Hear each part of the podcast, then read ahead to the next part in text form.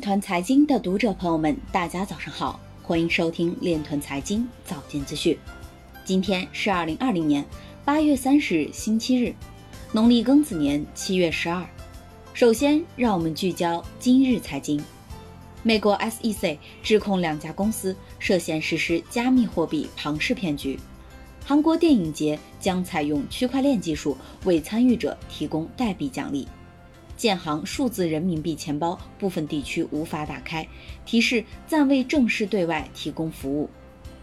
中国贸易金融跨行交易区块链平台应用投产。Faircoin 官方降低各大洲奖励解锁基准线。以太坊 Defi 协议总锁仓量破九十亿美元。奥本聪在阿提瓜和巴布达高等法院提出对 Virgin Well 的诽谤诉讼。Reddit 用户发帖表示遭受复制粘贴攻击。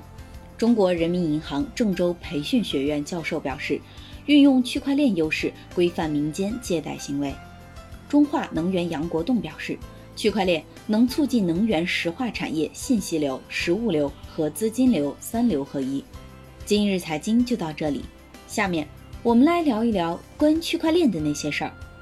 据中国经营报八月二十九日消息，全国社会保障基金理事会原副理事长王忠明表示，过去的两年，中国市场突出关注信息安全和信息保护方面的诸多问题。中国有一句话叫做“天网恢恢，疏而不漏”。数字化时代，区块链共用账本、云端化基础、源代码开源，就像一张大网，既不疏也无漏。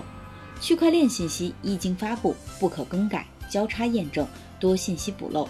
与此同时，利用 5G 智能搜索引擎，可以到任何应用和链接。以上就是今天链团财经早间资讯的全部内容，感谢您的关注与支持。